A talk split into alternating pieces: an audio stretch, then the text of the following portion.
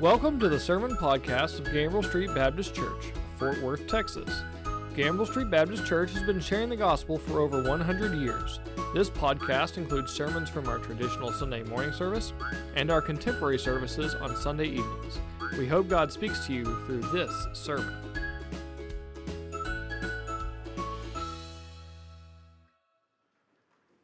As the choir takes their seats, find, find their places, we welcome you this morning if you're a first time visitor or online if you are a first time watcher.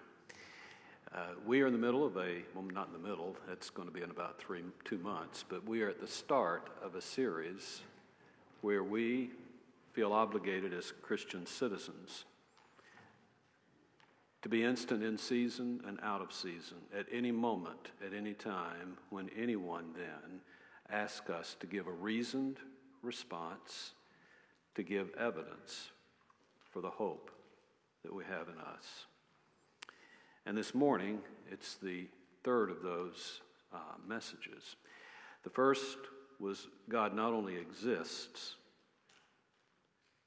He not only is, but He was eternally, and He will be eternally to come. And last week, to frame everything in the context of why we believe that, we believe that there are absolute truths that are revealed in God's Word and through His Holy Spirit as we interpret it. And those absolute truths fly in the face of relativism today. And one of those absolute truths is that Jesus Christ, the Son of God, is the way, the truth, and the life. And this morning we come to, as you can see in title in the sermon, the title of the sermon is There is Only One Right View. And it's very unpopular today for people to say that. To believe that we have an exclusive truth that we hold, and it's the only right way to look at things. Wow. Would you pray with me? Father, I pray that the words of my mouth and the meditations of my heart might be pleasing to you, and as they are received, and as we reflect on your word, the power of your conviction, the insight that you give our minds to understand, will bring us to a point where we make decisions for you today that can change not only time, but have eternal consequences. In Jesus Christ's name we pray. Amen. It's hard to believe, but 31 years ago to me seems like almost yesterday. Most of you know that I was in Desert Storm. I was in Saudi Arabia camping out in a place just east of uh, a, um, an encampment called King Khalid Military City, about 30 miles east of that. And I was with the 383rd Quartermaster Battalion out of El Paso, Texas we had millions of gallons of Jet A fuel and diesel fuel on the ground in fuel bladders just outside my bunker. And from just about every day, we ran convoys out to our units. We were wholesale, they were retail. We took the fuel to the center sector to 7th Corps, all of the units there in the middle of the battlefield. And pretty much we had pushed Saddam Hussein's uh, forces back, and we, they were in retreat and we were delivering fuel to Kuwait. Remember, that was the cause of the whole war. And the commander was not able to go, battalion commander, and the executive officer was not able to lead the convoy. And because I had been an artilleryman and they believed that I knew how to read a map and a compass, they trusted me then to take the convoy of about 25,000 gallon tankers through the desert to Kuwait.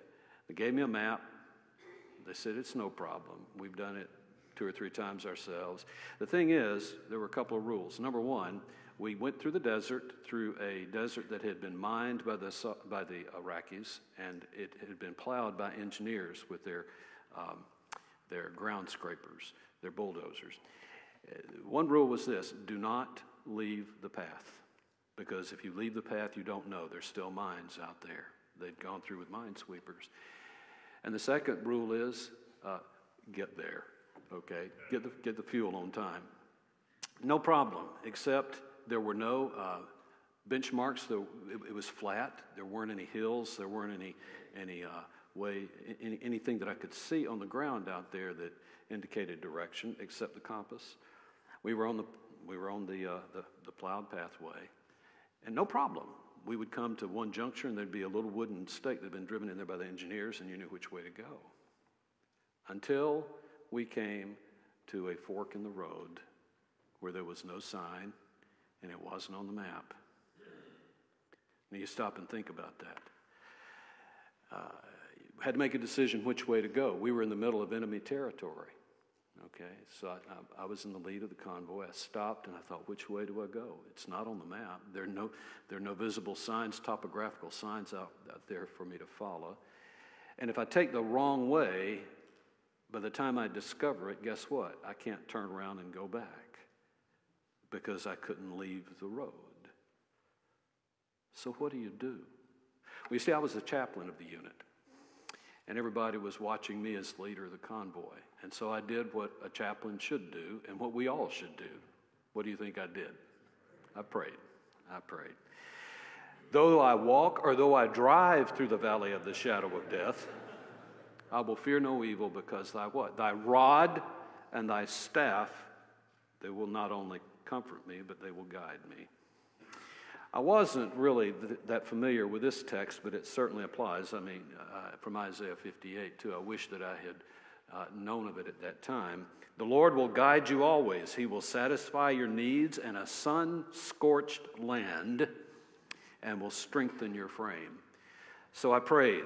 And then what do you do? You pray and you take as much information that you have and you make an informed decision, and then you do not falter.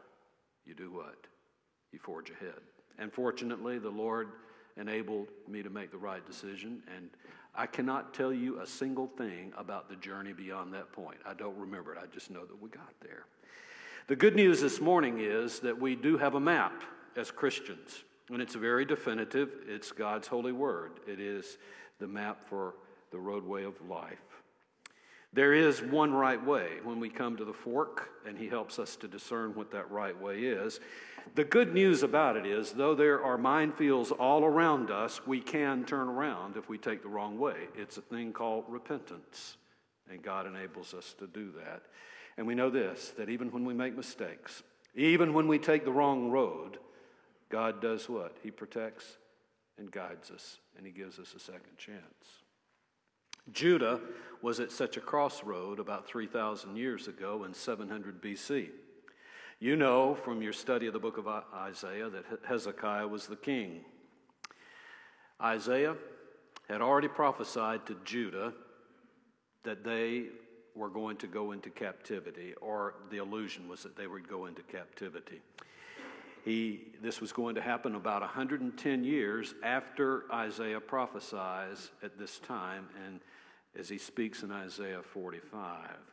And he, twice, Isaiah has already prophesied that Babylonia, the, one, the, the kingdom that has, is going to take them captive, is also going to be defeated and they are going to be judged by God. And there is going to arise a great king that is going to deliver them. And it is not going to be a Judean king. It's not going to be an Israelite king. It's not going to be a king out of the house of David. It will be a foreigner by the name of Cyrus. Cyrus the second, Cyrus the Great. He hasn't even been born.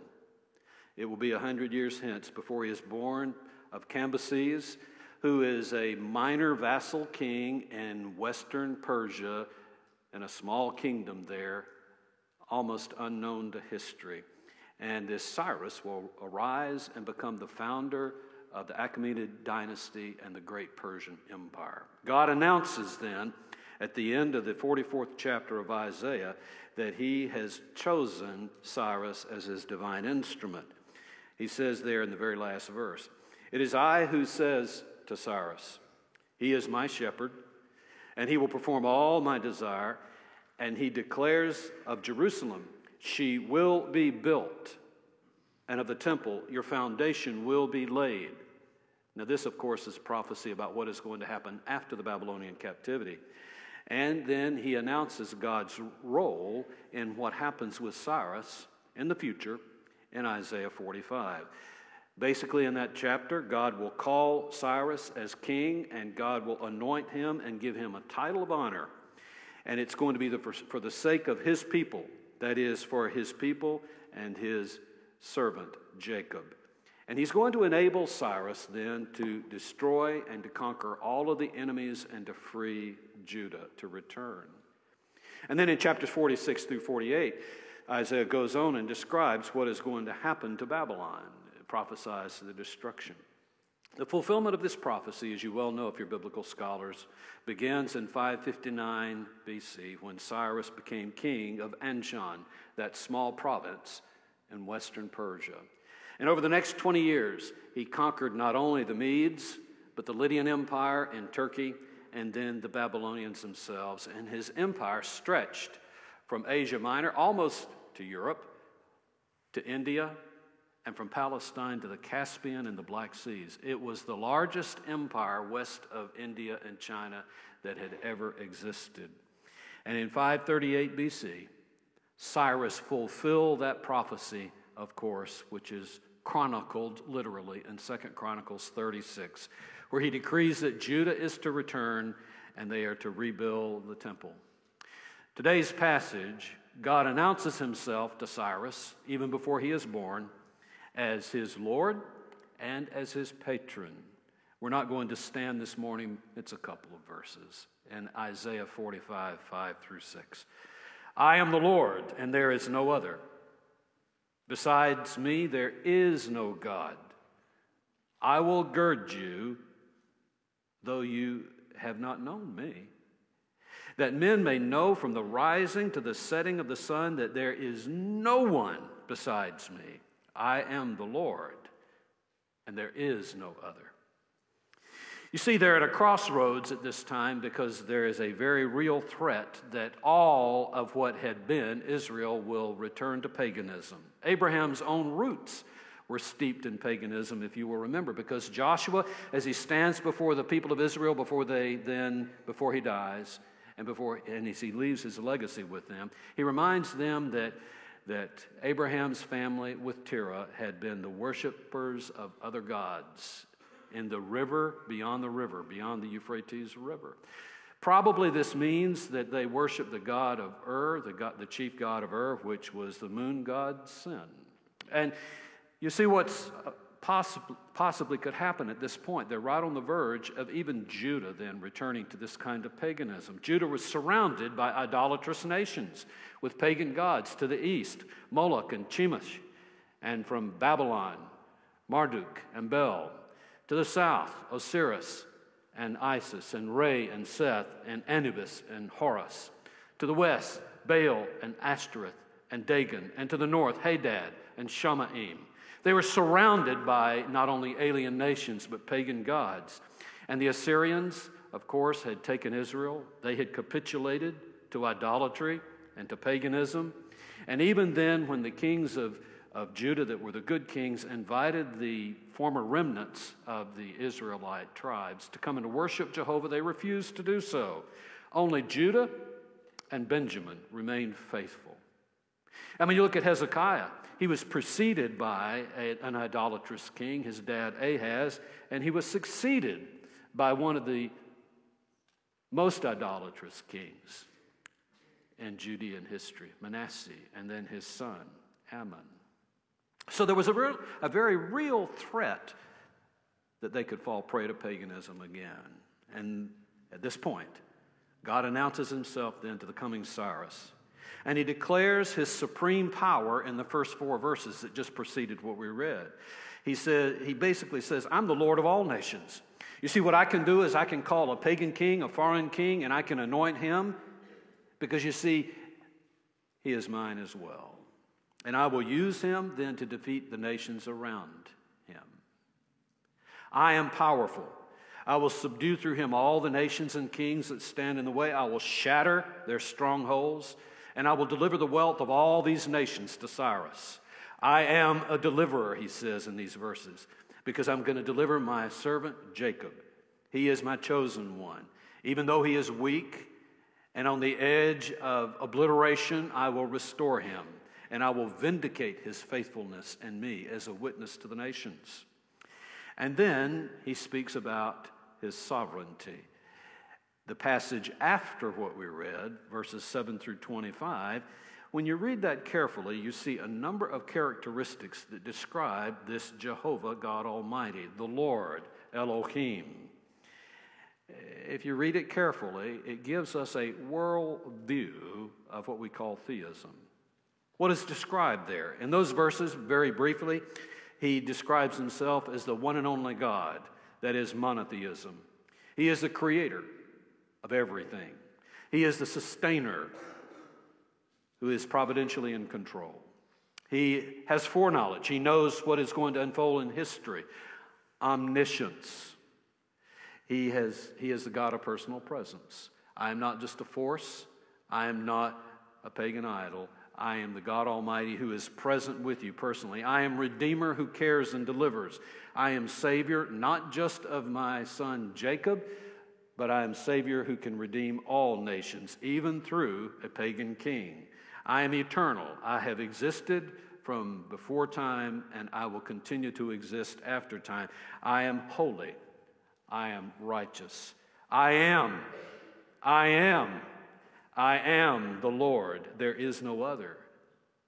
I rely on nobody and nothing. Isaiah 45 is probably one of the best examples of the definitive worldview that we call theism. The Bible describes this theistic worldview very clearly there. And I want to talk about it this morning because it is the only right view. There are many worldviews out there, but it is, the Bible says, the only right view. What is a worldview? Well, it's the way we look at things. And it's very important as we go into the rest of this series in apologetics to understand how Christians view the world.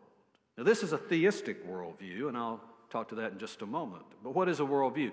It's a conceptual framework that we have, whether we're conscious of it or unconscious of it, where we fit everything that we believe, and it helps us to interpret reality as we see the things around us. It's sort of like a, a built in lens, or if you will, a grid that filters the information that barrages us and the arguments that people have against us and it leads us to make certain conclusions about reality. We all have a worldview, whether we realize it or not. The elements of a classic worldview, described by theologians, has about five elements. First of all, it has a view about God. Is there God or is there not God? This is theological. And even people who say there is no God, they have a theology they have a doctrine of God. They believe there is no God. So it says something about what you think about God. It, it, speaks to ultimate reality, that is, the physical world, but not just the physical world, the world that is beside, meta, on the side of the physical. And the word for that, in lofty terms, is metaphysics. So it has a view of reality. It also has a view of knowledge. How do we learn and how do we understand? In the Western society, for the last couple of centuries, the emphasis has been on rationalism and reason, but there's also feeling, intuition, the other ways of understanding and knowing things. And it also has a view of morality. What is your guide for moral behavior and ethics? How do we behave? And a worldview, finally, has a view of humanity.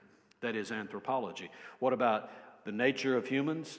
human culture and their history. And you put all of these together and, and you have a lens through which you look at reality. The theistic worldview is pretty clear from Scripture. Let me describe it. You heard part of it this morning from, from our friends over here, the puppets. God is eternal, God is omnipotent, God is omniscient. Two of the omnis. God is free person. He's entirely free. He depends on no one else. God is bodiless. He sent his only begotten Son, who assumed a body incarnately, and yes, he had a body. But God himself, the Father, is bodiless, and so is the Holy Spirit. His Son still retains his incarnational body and will return someday in all of his glory. And that body will reflect the glory of the Father himself. But God is bodiless. That means that he can be omnipresent, anywhere, everywhere, all at one time. He is creator.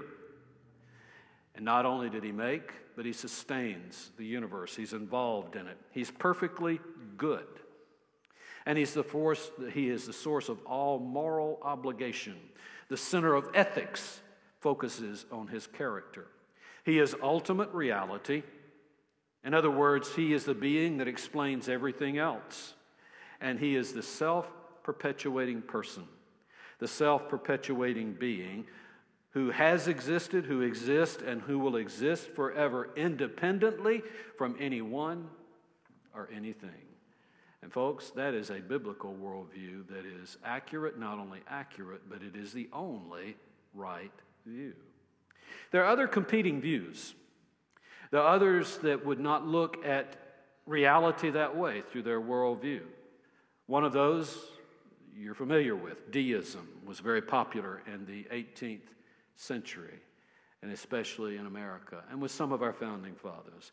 What does deism say? Deism says that God created the world, and most of you know that deists say then he is not involved. He basically stepped back.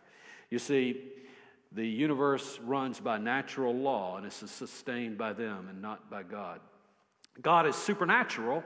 He is above nature, huper, super, above nature, but he's not involved in it. He does not perform miracles. This worldview was held, of course, by Thomas Jefferson, by Thomas Paine in the Revolution. Some say Benjamin Franklin, but that's debatable, and some say George Washington, and I think that's absolutely wrong.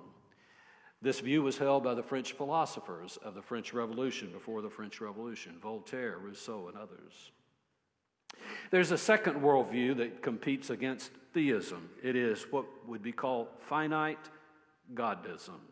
Well, I think that explains it. It's like theism in as much as they believe that God is above the universe, God created the universe, and He works in it, but God is finite, He's not infinite. God is limited in His power and His nature.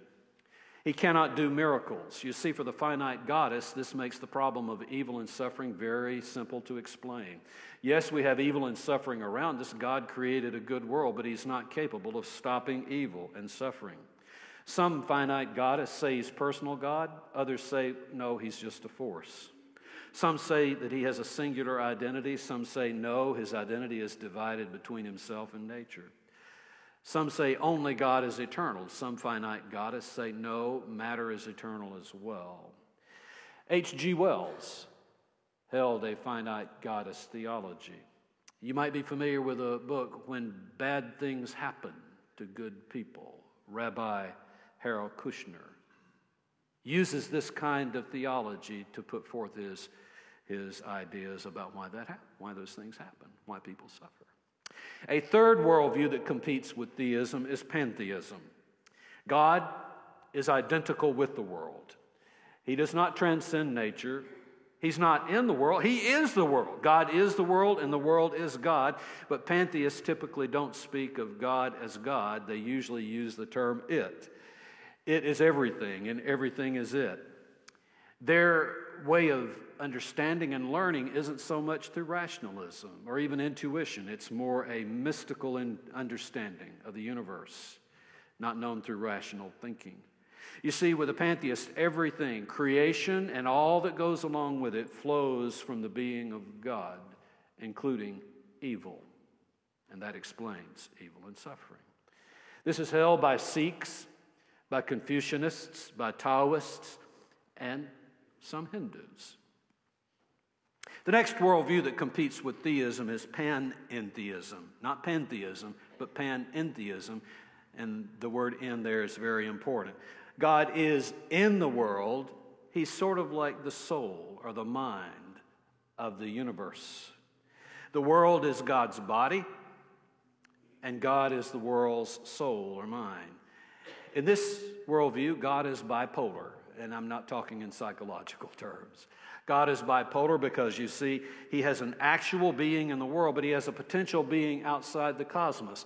And so the world was not created from nothing. What God in His actuality did, if this makes any sense, is He went to His potentiality and He brought then substance in to make the world. In this view, God is in process. God is changing. God is growing. He's growing in his perfections. Unfortunately, once again, God is limited. He cannot defeat evil completely, but with the help of humankind, he can overcome some evil to a certain point. This has become popular in some Christian circles. It is called process theology. It was popular with the Gnostics and with some Buddhists today and some Hindus. There is another worldview, a fifth worldview that competes with theism. And of course, it's obvious polytheism. Polytheism is there are many gods. There's a pantheon of gods, and, and these gods may represent forces of nature, they may represent ancestral principles. Some of these gods are personal, some of them are forces, some of them are pantheistic, some of them pan, are panentheistic. And of course, this was the world in which Jesus lived. All of these gods that we described around Judah were part of a polytheistic pantheon of sorts. Today, Taoists and Shintoists, many Chinese and African folk religions are polytheistic. And most Hindus, frankly, are polytheistic.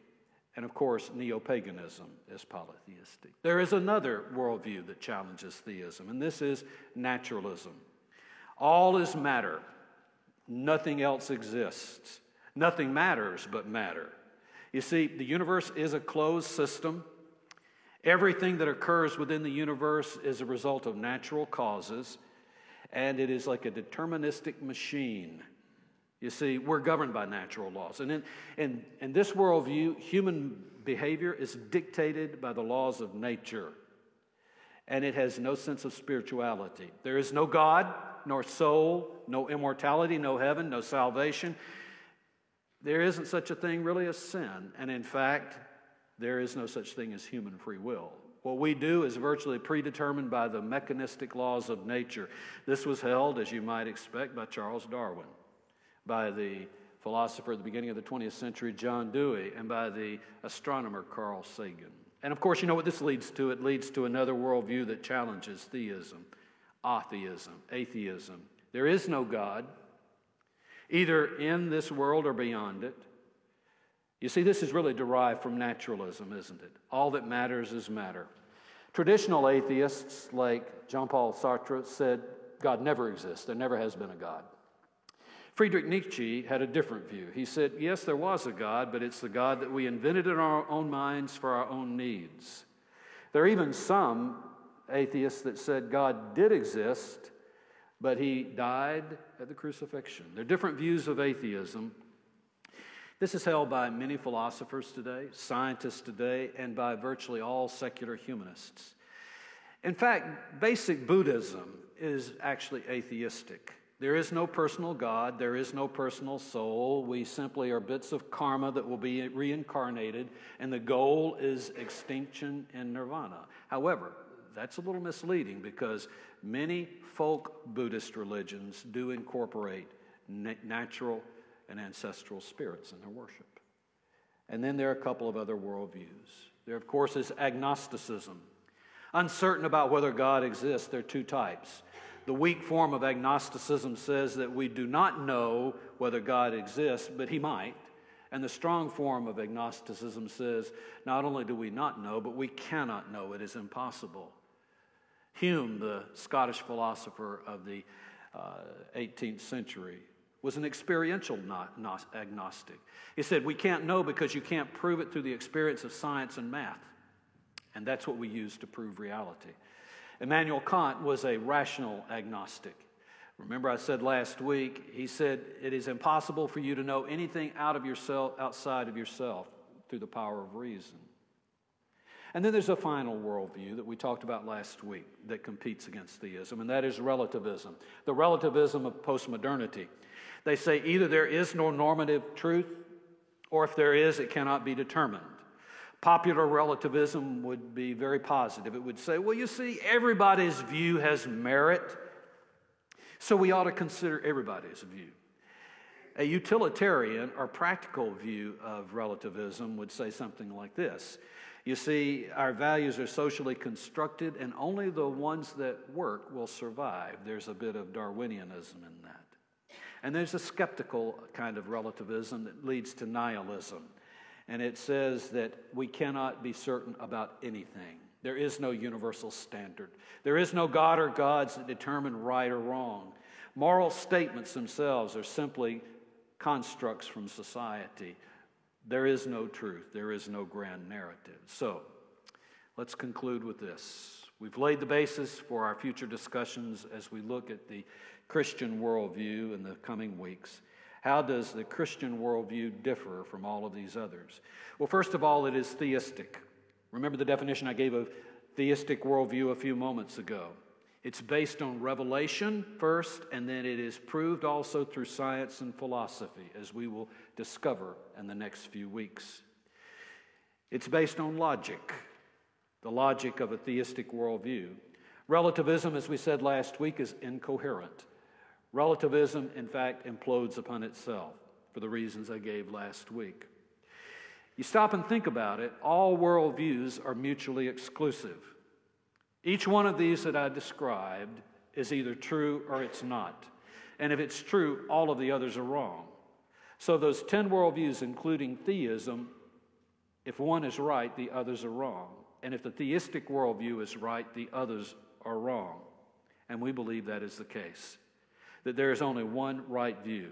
And the basic claim of theism is this there is one God he is supernatural and sovereign with all the omnis that go along with it, and there is no other. This is what is described in Isaiah 45.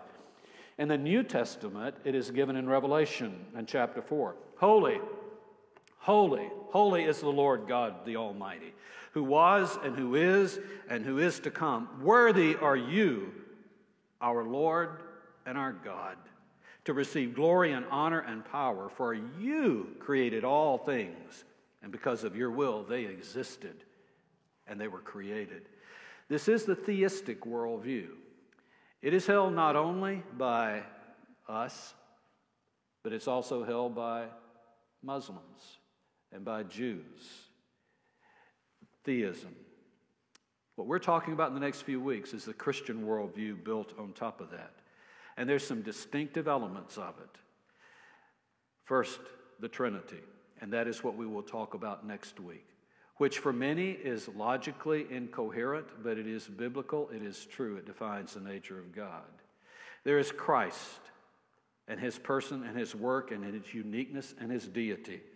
For by him all things were created, both in the heavens and on earth visible and invisible, whether thrones or dominions or rulers or authorities, all things have been created through him and for him.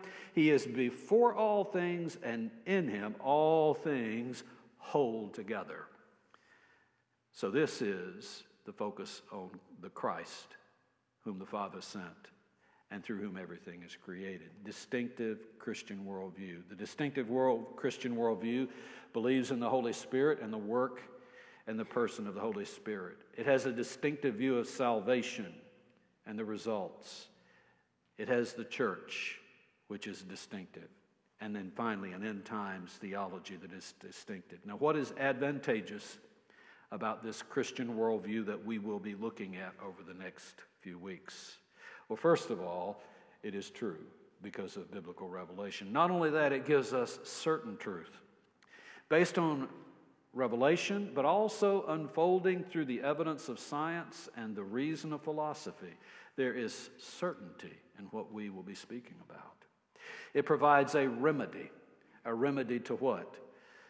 The human condition, and that is sin and suffering and death.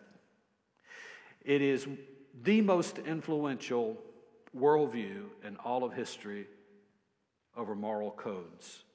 It improves ethics and the standards of life. It fosters human dignity and freedom, and as we said two weeks ago, civility and industry and progress.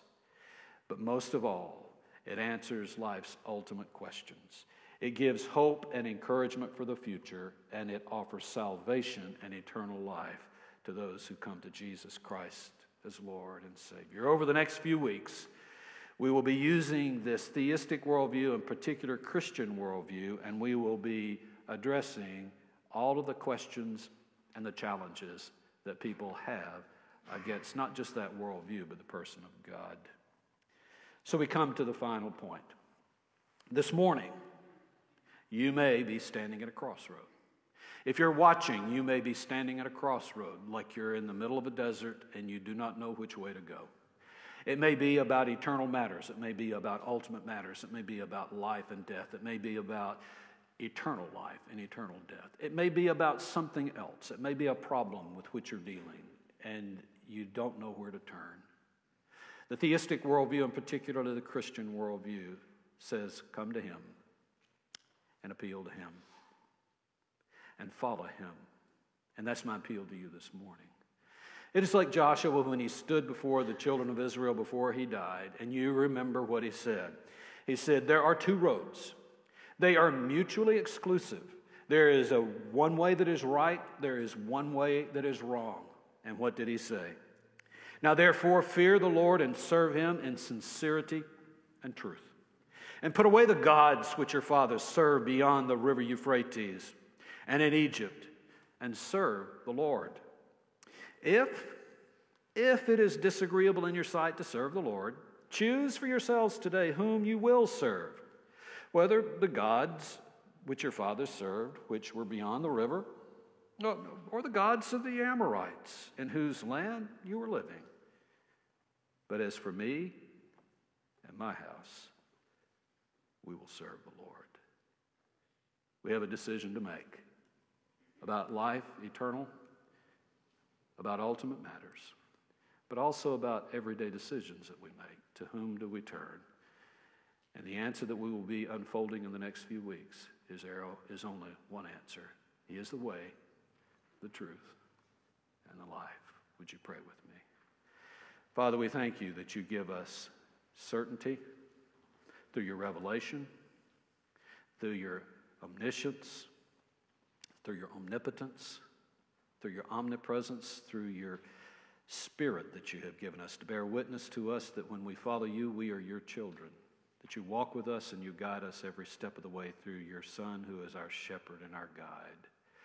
Our prayer this morning is that if there is someone who is standing at that crossroad, that they will not fall prey to the world today that says that every answer is just equally as good as another answer, for we know that that is the broad pathway that leads to death. But we know that you have told us and encouraged us to seek the narrow path, the path of your Son, Jesus Christ, who died for my sin, so that if I believe in him and I trust him, he will cleanse me of all of my sin and unrighteousness and he will prepare a home for me with you in heaven and give me eternal life. And our prayer is this morning that if there is someone standing at that crossroad, they will make the decision to follow him wherever he goes. In Jesus Christ's name we pray. Amen. Wherever. Thank you for listening to this episode of the Gambrell Street Baptist Church Sermon Podcast. If you have questions, we would love to speak with you. Please call 817 926 1785 to speak with a minister. If you live in or will be traveling to the Fort Worth area, we would love to have you visit. Gambrell Street Baptist Church has six church goals to reach the lost for Christ, to learn more about Christ, to touch the city through Christ, to train leaders to serve Christ, to embrace the world with Christ, and to build strong families in Christ. Please join us for our next episode.